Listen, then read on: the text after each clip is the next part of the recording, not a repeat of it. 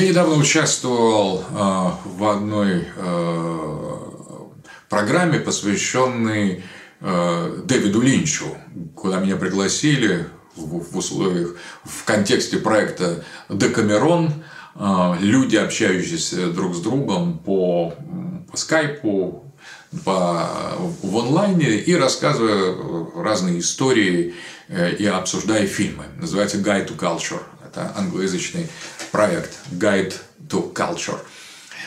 И там мы обсуждали Дэвида Линча. Очень, на мой взгляд, интересная беседа получилась. И для тех, кто не, не может смотреть, не понимает по-английски, я расскажу несколько главных элементов, как она строилась, эта беседа. Ну, во-первых, организатор этого проекта Guide to Culture, он американский консерватор, и он заметил следующую, следующую вещь. Хотя Линч считается постмодернистом, то есть является иконой таких скорее хипстеров или а, либералов, а, вот этот а, организатор Guide to Culture, он сам консерватор, американские правые, он говорит: а вы знаете, мне Линч нравится. Тем самым уже поставив себя, в общем, наверное, где-то в оппозиции большинства его же собственных сторонников. И я говорю, мне вот, несмотря на то, что я тоже консерватор, только русский, мне тоже Линч нравится. Поэтому мы сошлись, и дальше разговор строился очень, на мой взгляд, конструктивно.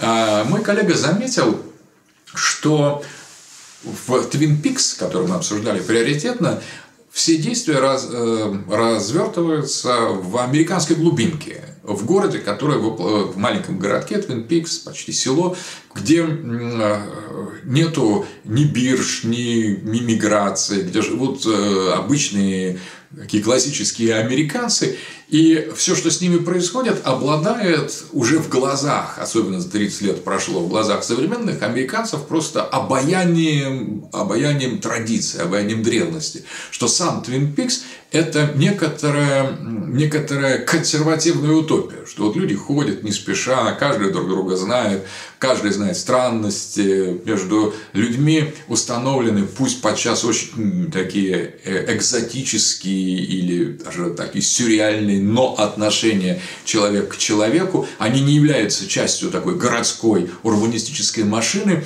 и это сельская утопия Америки. Мне это в голову не приходило, такой взгляд на Твин Пикс, но я с удовольствием поддержал эту тему, что на самом деле для американцев, для их специфической культуры, возможно, Твин Пикс — это и есть глубинная Америка, то есть Америка, которую отстаивают те, кто не согласны с глобализацией, с леволиберальными, с гражданским обществом, с Соросом, с Обамой, с Клинтон, то есть в каком-то смысле электорат Трампа или просто вот американские а, а, обычные люди. То есть, и вот здесь очень интересно, что когда Линч показывает, что вот жители Твин Пиксов представляют собой крайне странную группу людей, живущих на грани с таким откровенным помешательством, вовлеченные в глубочайшие перверсии и стоящие на пороге темного потустороннего, которое время от времени вторгается в их жизнь,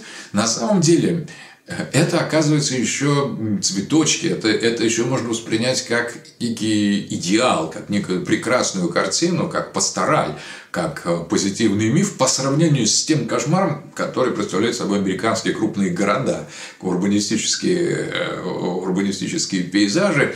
И э, вот работа уже такого американского модерна, который категорически э, противоположен этой американской глубинке. То есть, вот если э, такой сюрреальная шизофрения маленького американского городка является антитезой, положительной антитезой в глазах консерваторов, хотя бы, так, там, может быть, не всякого, но в некоторых консерваторов, антитезы урбанистической Америки или Америки Уолл-стрит, Америки крупных корпораций, но это много говорит, на мой взгляд, об американском обществе. То есть, мне в голову не приходило воспринять Твин Пикс как такой же образец, как Маконда, например, в «Сто лет одиночества» Маркеса, то есть, как некий идеальный мир, как утопию. А вот для американцев возможно такое прочтение, что мне на самом деле вот само по себе очень заинтересовало. Далее мы говорили о том, вот развивая эту мысль о том, что истинная Америка, это именно Америка маленьких городов, это Твин Пикс. Здесь я обратил внимание на то, что как Линч тонко восстанавливает трехдименsionальное, трехуровневое устройство традиционного, традиционной картины мира с иронией, с огромным количеством таких ироничных, ироничных поворотов, но фактически странность повествования нарратива Твин Пикс заключается в том, что действия разворачиваются сразу одновременно на трех уровнях. Вот это, в принципе, как ни странно, довольно традиционная черта классического сакрального театра, когда наряду с действием, которое находится в среднем мире, в обычном мире людей, подразумевается наличие еще двух дополнительных измерений. В Твин Пиксе это описано как черная ложа или черная, черная сторожка, даже можно сказать, потому что лодж — это не только ложа, это еще и такое вот помещение специфическое, которое может, может этот термин в английском может быть переведен как какая-то хижина такая. Черная ложа, Black Lodge and White Lodge, и, и белая ложа, они, они соприкасаются с этим миром, с, с этим миром Твин Пикс, они располагаются одна сверху, а белой ложи мы почти ничего не слышим, а о черной ложе мы очень много чего слышим, поскольку именно ее в вторжении в мир, в размеренную жизнь обывателей Твин Пикса и порождает те вихри, те искажения пространственного, экзистенциального или размеренного быта, которые составляют сущность нарратива Линча. На самом деле Линч фактически восстанавливает эту трехуровневую, трех Трех, трехмерную антологию, которая является классической традицией и христианства, и индоевропейских мифологий, нехристианских, и греческих, греческой традиции или индуизма. На самом деле мы живем на одном из измерений, которое находится условно в центре, между, это очень важно, а над нами и под нами располагаются иные, в чем-то аналогичные, в чем-то отличные от нас миры. И вот население черной ложи, ложи или то, что приходит из-под земли, у Линча тоже соответствует этой классической индоевропейской мифологии, очень древней. Это, например, карлики, такой замечательный убедительный карлик, который ходит в видениях или живет в этой черной ложе. Это гиганты, гиганты и карлики, которые, в принципе, представляют собой именно некие пограничные постантропологические типы, между которыми и располагается человек.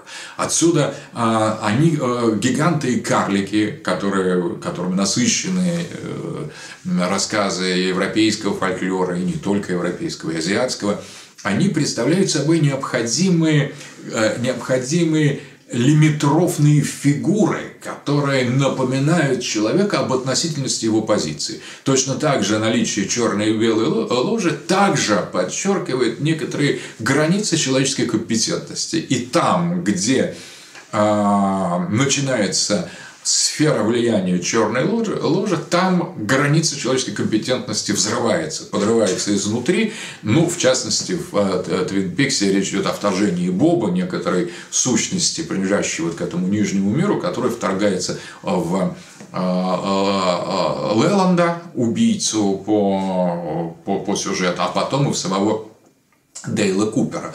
На самом деле, вот и тогда такое трехмерное представление о, о, о структуре мира полностью меняет акценты. И в этом случае сюрреализм Линча перестает быть столь бессмысленным, как он может показаться на первый взгляд. Да, сам Линч не знает, как вести свою линию. Он много раз рассказывал, что, собственно говоря, его манера снимать кино – это не иметь такой готовый, готовый жесткий сценарий, по которому все двигается, а он снимает и создает этот сценарий вместе с Фростом, своим другом. То есть они на самом деле создают в процессе съемки. То есть, что они снимают, они не твердо знают, они приблизительно знают, куда они идут. И вот это движение не по кальке, а по карте. То есть, они, собственно говоря, рисуют свой сценарий, свой нарратив по ходу его развития. И поскольку они, они очень чувствительны к влиянию этих параллельных измерений, особенно нижнего, то э, им удается блестяще э, воспроизвести атмосферу саспенса, ожидания. Не только зритель ожидает, как повернется следующий, следующий э, сюжет э, в «Твин Пиксе» или других произведениях Линча, но сам Линч не знает, как он повернется. Он дает возможность, снимая кино, э, самому кино снимать самого себя. То есть, вообще это... это внимание к, к наличию дополнительных измерений, о чем сам Линч часто раз говорит в своих лекциях, вот это и есть секрет, на мой взгляд, убедительности его фильмов, потому что его фильмы говорят о чем-то больше, чем сам Линч даже, может быть, представляет. А он, кстати, скромно достаточно держится. Он говорит: ну, вы смотрите, у меня нет какого-то откровенного объяснения. Ну, конечно, есть формальное. Вначале все спорили, кто убил Лору Палмер. И даже при съемке первого, первых двух сезонов Линч требовал, ну, стремился, не то что требовал, он такой человек, а, на мой взгляд, очень вежливый. Он, в общем, не хотел, чтобы зрителям говорили, кто ее убил. И, э, тем не менее, такое банальное американское сознание, хэппи-энд и требование, чтобы все стало на свои места, победило, и финансисты этих серий заставили обвинить отца Лоры Палмер э, и сделать его, собственно говоря, такой рациональным, ответственным за это преступление, хотя... А Линч взял свое в третьем сезоне, который он снял, снял совсем недавно, и который только что показывали, когда он опять оживил Лору э, Палмер. Он хочет как бы сказать: вы думаете, что вы все поняли? Да вы ничего не, не, не поняли. Вы не можете понять ничего в «Твин Пиксе», потому что для того, чтобы понять «Твин Пиксе», надо жить в «Твин Пиксе», надо войти в этот мир, надо двигаться за теми колебаниями странных вторжений, которые спонтанно или по какой-то непонятной логике, вне привычного такого просчитанного алгоритма, обнаруживаются в жизни населения, этих граждан этого «Твин Пикса». Как один из них говорит собственной ногой, другая с поленом. Но постепенно в разговоре с ногой обнаруживается ссылка на философию парламента органов в постмодерне. Беседа женщины с поленом, со своим поленом, это уже объектно-ориентированная онтология, когда полено на самом деле представляет собой некое, некого субъекта или даже такого глобального, какой-то радикальный объект, снимающий сложности, интенсивность человеческого, человеческого присутствия в мире. И в Линче, в его образах, в его в отношениях между собой разных, разных людей, и вот периодическое посещение измерения черной ложи, а белой ложи говорится гораздо меньше, просто она тоже предполагается, она где-то есть, но, наверное, ее влияние не слишком ощутимое, особенно в современном мире. А вот черная ложа, по сути, дает о себе знать все ярче, ярче, ярче. И в каком-то смысле можно воспринять «Твин Пикс», как, да и другие работы Линча, как хронику инфернального вторжения. То есть, подтелесные сущности, инфракорпоральные сущности входят в наш мир. Они начинают активно на него влиять. Сейчас они еще кое-как наталкиваются на некое сопротивление. Но вот эта разрозненная, даже традиционная американская жизнь простых людей, она не в силах создать, построить настоящую крепость перед лицом этой черной ложи. Черная ложа становится все более и более, более, более уверенной в себе. Она захватывает разные, разных носителей, и, в принципе, мы постепенно перемещаемся в область черных чудес. И вот третий э, сезон, на мой взгляд, гораздо более э, мрачный, чем предыдущий. Здесь э, что-то изменилось в самой антологии американской, американской глубинки, американского общества, может быть, и нас всех. И э, вот это воскрешение Лоры Палмер, ее последний крик, э, когда она умерла, но оказывается, что нет, это вполне может быть расценено как черное чудо. Черное чудо – это чудо Антихриста, которое напоминает чудо воскрешения или исцеления, но только не имеет никакого смысла, никакого продолжения. Это чернота в нем не в факте чего-то противоестественного, а в полном отсутствии смысла. И Лора Палмер, которая оказалась живой, хотя она уже умерла, вот это такое черное воскрешение, без, конечно, без помощи какого бы то ни было влияния по-настоящему светлых сил, представляет собой некую фундаментальную пародию на последние времена, на воскресение мертвых.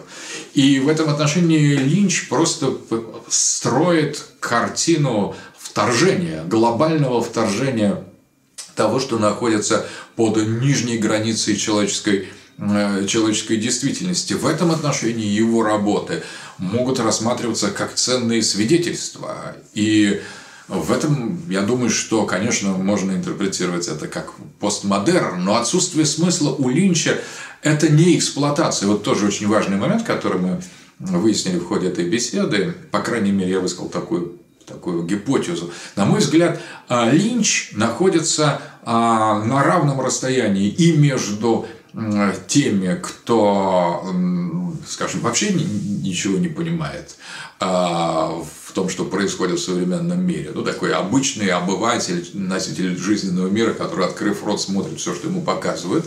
И, с друг... и, и этим Линч может нравиться, он к ним обращается, он с ними взаимодействует, он их как-то вдохновляет или пугает, или э, завлекает, по крайней мере. Но, с другой стороны, э, он, конечно, не один из них. И вот что его отличает от таких мастеров фальсификации и кодирования, которые, в общем, изобилует Голливуд и вообще любое кинопроизводство, он не эксплуатирует идиотизм масс. Он не освобождает массу от э, их идиотизма, но и не эксплуатирует его. Он находится где-то ровно на э, полдороги, на полпути между революционером, которого судьба в наше время была бы снимать какой-нибудь артхаус, который посмотрит несколько там, десятков людей и будет такое как бы культовое кино, э, и истинное, по-настоящему революционное, обнаруживающее всю жизнь, всю, всю, обнаруживающее всю глубину падения, но это не, не, не будет никому интересно. И одновременно он не является не таким представителем такого революционного нонконформистского кино и не эксплуатирует э, примитивные вкусы толпы, как большинство такого большого мейнстримного кино. В этом отношении он подобен, мне кажется, Тарантино, еще ряду авторов, которые проходят ровно по грани. Вот нельзя сказать, что он ни Тарантино, ни Линч делают ни одного шага, ни в сторону того, чтобы э, использовать и, и глупость масс, ни в сторону того, чтобы их по-настоящему выводить из состояния вот этого тяжелейшего сна. Ровно между ними. И эта двусмысленность, эта э, да, двойственность высказывания, любого кинематографического высказывания э, Линча, и создает иронию. Вообще, если мы вспомним, что такое ирония в греческом, ирония, это означает э, говорить одно, имея в виду другое. По сути дела, это смысл риторики, потому что сама риторика построена на неком таком э, на искривлении прямого, прямого логического высказывания. То есть риторическое высказывание – это логическое высказывание, но только э, неким образом искаженное, искривленное, не прямое, а наоборот такое э, отложенное, измененное, э, наклоненное. И также э, язык и э, искусство Линча искривляет э, действительность э, и для того, чтобы э, одновременно кто-то мог видеть э, в э, этом высказывании одно, потому что формально говорится одно, но другое, совершенно очевидно, что э, подразумевается что, что-то другое. Но эта ирония в случае э, Линча не имеет разрешения. То есть вот я с удовольствием посмотрел бы на людей, которые пытались бы интерпретировать, что хотел сказать Линч, когда он говорит о, э, нечто. Вот он говорит «а», Да, это мы понимаем, что что-то иронично в этом произнесении, что он хочет сказать что-то другое. И это совершенно очевидно. И сам Линч дает понять, что он, говоря «а», имеет в виду какую-то другую букву. Но какую именно, не знает никто. И вот самое интересное, что не знает и сам Линч. В этом как раз э, такая двойственность и глубинная метафизическая ироничность его кино. Вот на этом я хотел бы завершить пересказ своей беседы о Дэвиде Линче и о сериале «Твин Пикс». На мой взгляд, в качестве свидетельства о том, в каком направлении движется или спускается постепенно, как лифт, ниже э, такого нулевого этажа, даже ниже, уже ниже э, подвала, куда-то все глубже и глубже и глубже. Вот э, с точки зрения свидетельства о, о, о структуре этого движения и э, феноменологии, которая открывается под этими нижними этажами, куда мы постепенно спускаемся. В этом отношении свидетельство Линча очень, на мой взгляд, важно и даже в каком-то смысле бесценно. Тем более, что смотреть его фильмы просто, на мой взгляд, одно удовольствие.